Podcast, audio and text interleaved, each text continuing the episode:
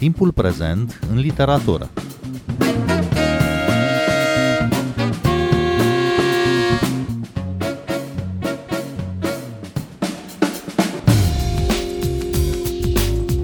Bine v-am găsit!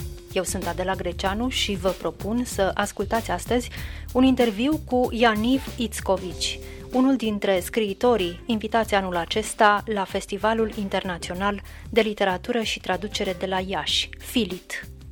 Fica măcelarului, romanul lui Ianiv Itzcovici, tradus în limba română de Ioana Petridean și apărut la Humanitas Fiction, are în centru un personaj feminin neobișnuit, pentru spațiul și vremurile în care trăiește.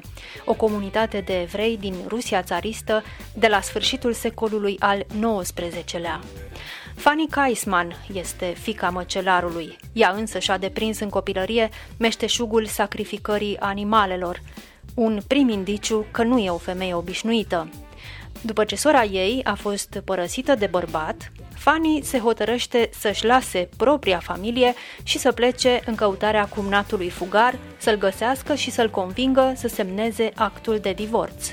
Călătoria ei plină de neprevăzut e un prilej pentru autor să aducă în scenă o mulțime de personaje și de povești.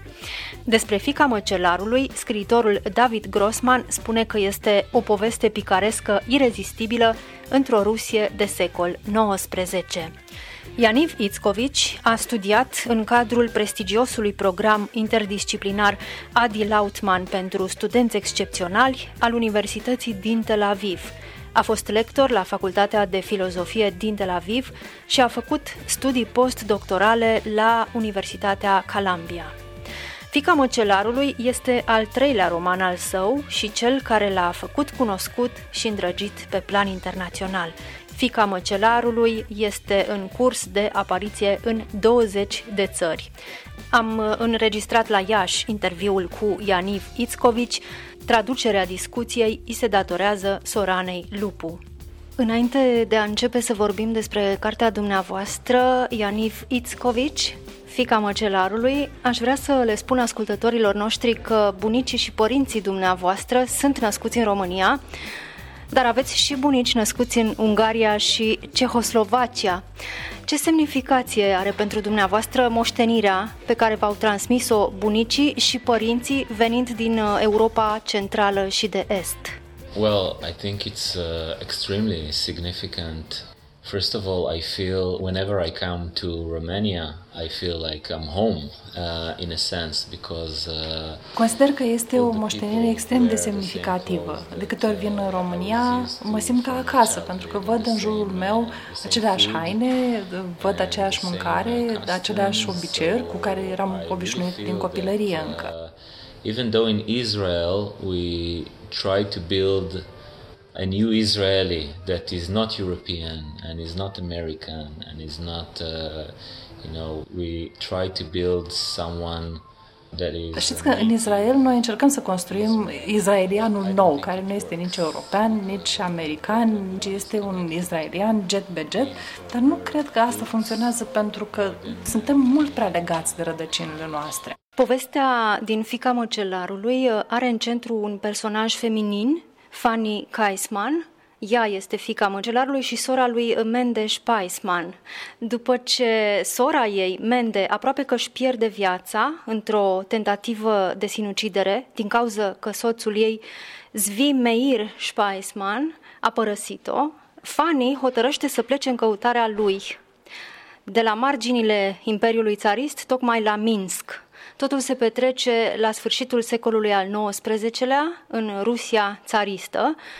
Spuneați într-un interviu, uh, Ianiv Itzcovici, că era un obicei în vremea aceea ca femeile să fie părăsite de soții lor și ele să rămână într-un fel între lumi, nici cu soț, nici fără soț, fiindcă nu puteau să divorțeze. Cum vă explicați acest fenomen? De ce își părăseau bărbații familiile? Okay, so actually, it's a very interesting uh, phenomena that happened uh, at the end of the 19th century.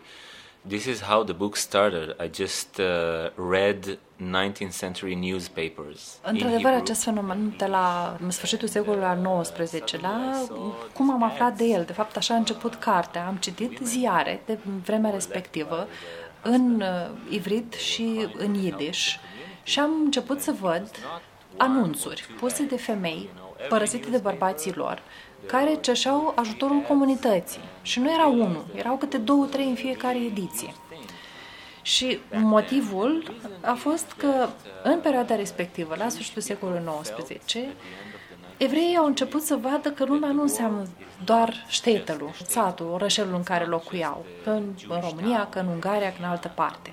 Puteai să pleci, puteai să te duci în Palestina, să te duci în America, puteai să-ți lași religia, puteai să fii mai puțin strict în religia ta și să mergi la universitate și, practic, bărbații deveniseră liberi.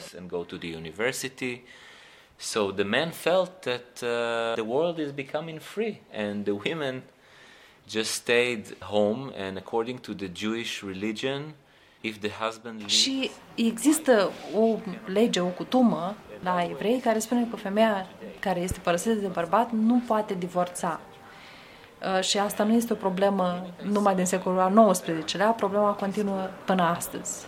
Și de asta am vrut să scriu uh, această carte pentru că este o problemă care continuă până în ziua de astăzi. I will also say that uh, a lot of these men remarried other women. Și aș vrea să adaug că mulți din acești bărbați s-au recăsătorit cu alte femei și primele soții habar n-aveau de asta și așteptau și așteptau soții câte 20 de ani și după aia mai aflau că soțul este de fapt recăsătorit undeva pe Manhattan, are și copii. Fanny Kaisman pleacă în căutarea cumnatului său din dorința de a face dreptate, convinsă că nedreptatea se răspundește în lume din cauza comodității oamenilor, din cauza că prea puțini sunt dispuși să renunțe la confortul lor. Dar era complet neobișnuit ca o femeie să pornească atunci în căutarea dreptății.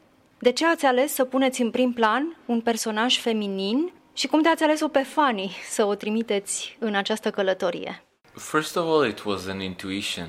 In the minute that I decided that I would write a book about searching the lost husband, I knew it's going to be a wife because în primul rând, a fost vorba de o intuiție când am ales-o pe ea.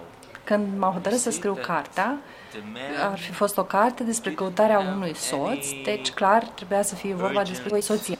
Când citiți uh, istoria perioadei respective, e clar că bărbații nu era nevoie să schimbe ceva, să schimbe situația respectivă atunci, doar atunci când oamenii vor cu adevărat schimbarea, aceasta se produce. Dar pentru bărbați, situația era foarte convenabilă, pentru că ei puteau să plece, să-și lase familiile și când se întorceau, existau șanse foarte mari să se împace și să se reunească cu, cu familia și cu soțiile. Very much in a very high chance of, you know, being back with their wives. So I immediately knew that it has to be a woman because men wouldn't do anything to change this situation. Și atunci a trebuit să alegem o femeie, pentru că bărbații nu făceau nimic. Și de ce am ales-o pe Fanny? Pentru că acest personaj nu caută doar dreptatea, are și o motivație personală. Vrea să fie liberă, vrea să iasă din locul ei. Da, este o femeie puternică, este o femeie care își domina soțul, dar în casă. Și atunci vrea să iasă din această casă. To be free, she wants to get out of this, even though she's a more strong woman and she's uh, very much dominates her husband, but it's only within her household. And I think that what she's trying to do is to show that uh, she's not only looking for justice, she is looking for her own. Uh, you know, she grew up as the daughter of a slaughterman, and she was very good at this trade, but then she was asked to leave the trade. În plus, ea a crescut ca fica măcelarului și se pricepea la această afacere și a trebuit să plece din această afacere și eu cred că a vrut să se întoarcă înapoi la această măcelărie, nu doar de animale. Totuși, uh, Fica măcelarului este într-o foarte mare măsură o carte despre necesitatea de a face dreptate.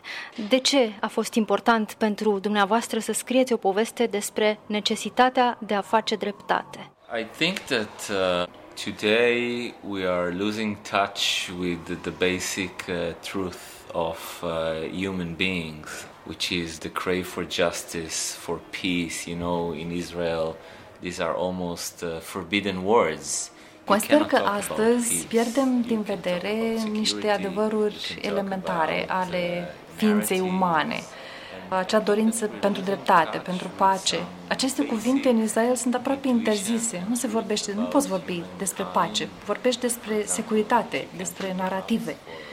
Și asta pierdem astăzi, niște valori de bază, faptul că nu poți să pleci de acasă oricum, să-ți lași familia, faptul că nu poți să tratezi oamenii într-un fel sau altul, faptul că nu este bine să fii rasist. Nimeni nu este rasist, nimeni nu recunoaște asta. Toată lumea, atunci când vorbește despre asta, își găsește scuze și justificări. It is what it is.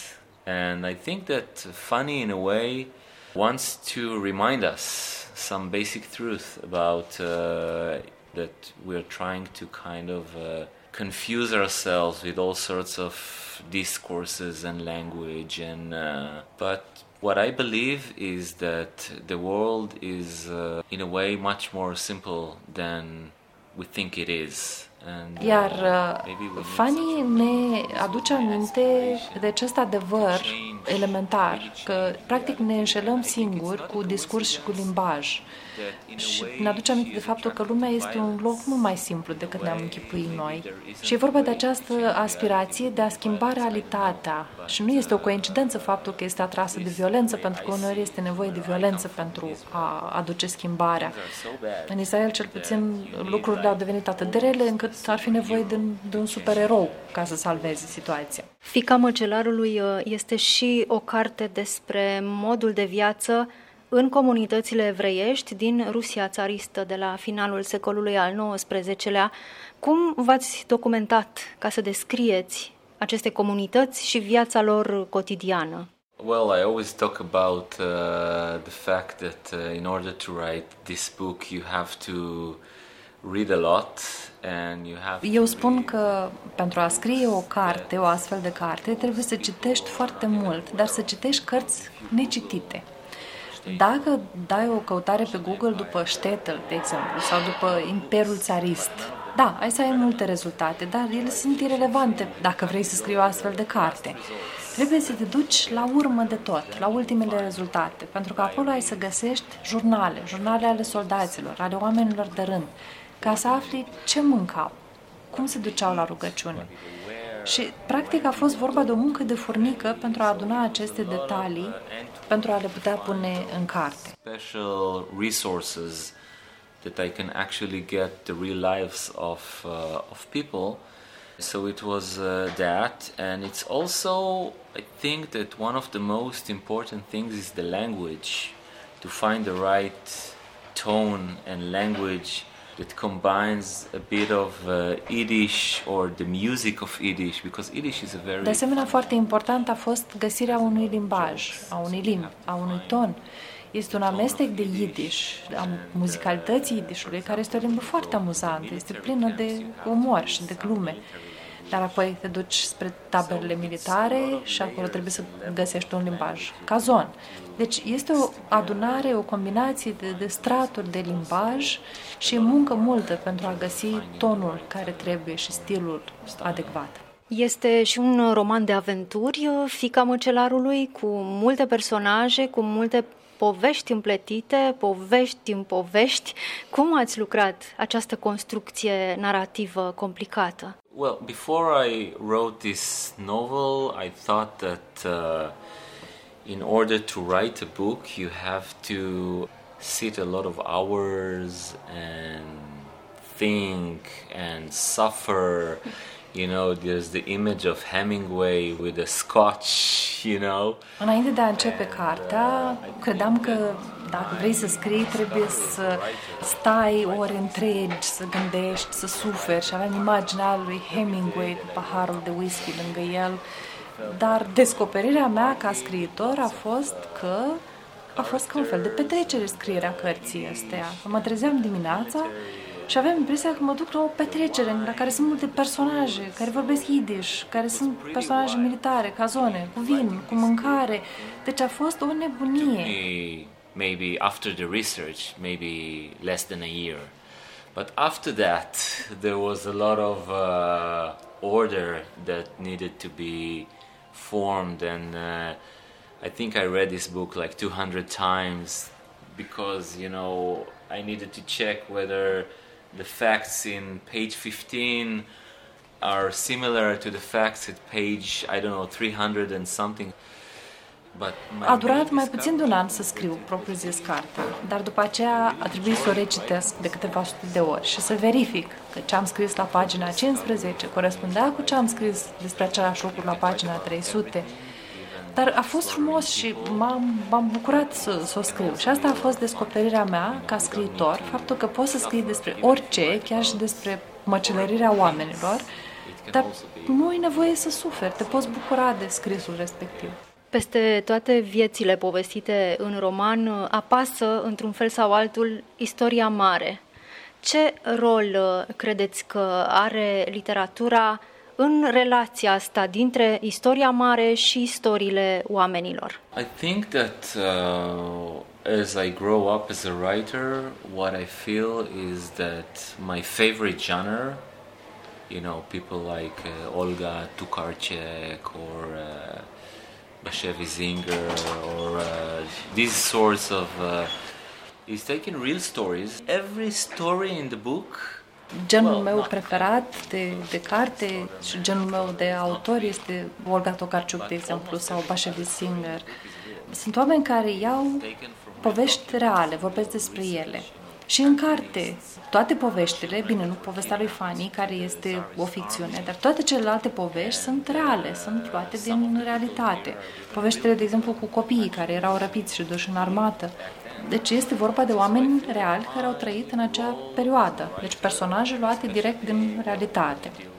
Și consider că rolul scriitorului, mai ales când este vorba de subiecte de istorie, este să ia acele evenimente din istoria mare și să le dividă, să le împartă în vieți ale unor oameni nesemnificativi, neînsemnați.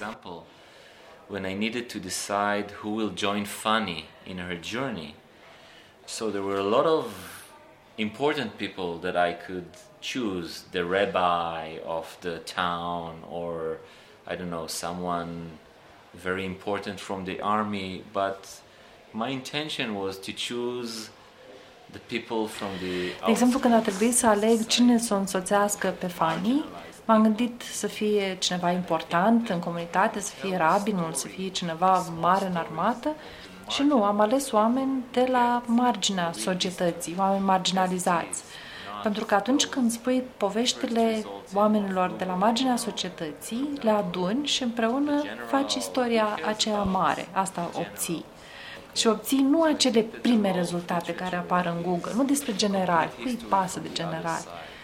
Și asta este. Deci, literatura trebuie să completeze istoria din partea cealaltă, din partea acelor povești mici, istorii mici. Ianiv Ițcovici, ați studiat filozofia, ați predat filozofie la Tel Aviv, ați scris o carte despre Wittgenstein. Cum ați ajuns să scrieți literatură? Again, it's I don't think that uh, I made a conscious choice. Din nou uh, spun, uh, nu cred că am ales conștient să fac asta. După ce mi-am dat doctoratul și în partea de postdoc, trebuia să scriu chestii academice și mă pregăteam, mă trezeam dimineața, mă așezam la birou și scriam automat proză. Deci era ca și cum nu mă ascultau degetele, îmi scriau automat altceva. Fiction. It's uh, like my fingers are not obeying what I need to do. So it took me a few years to realize that uh, I can't continue uh, to be in the academic world because every time I'm drawn to fiction again and again and again.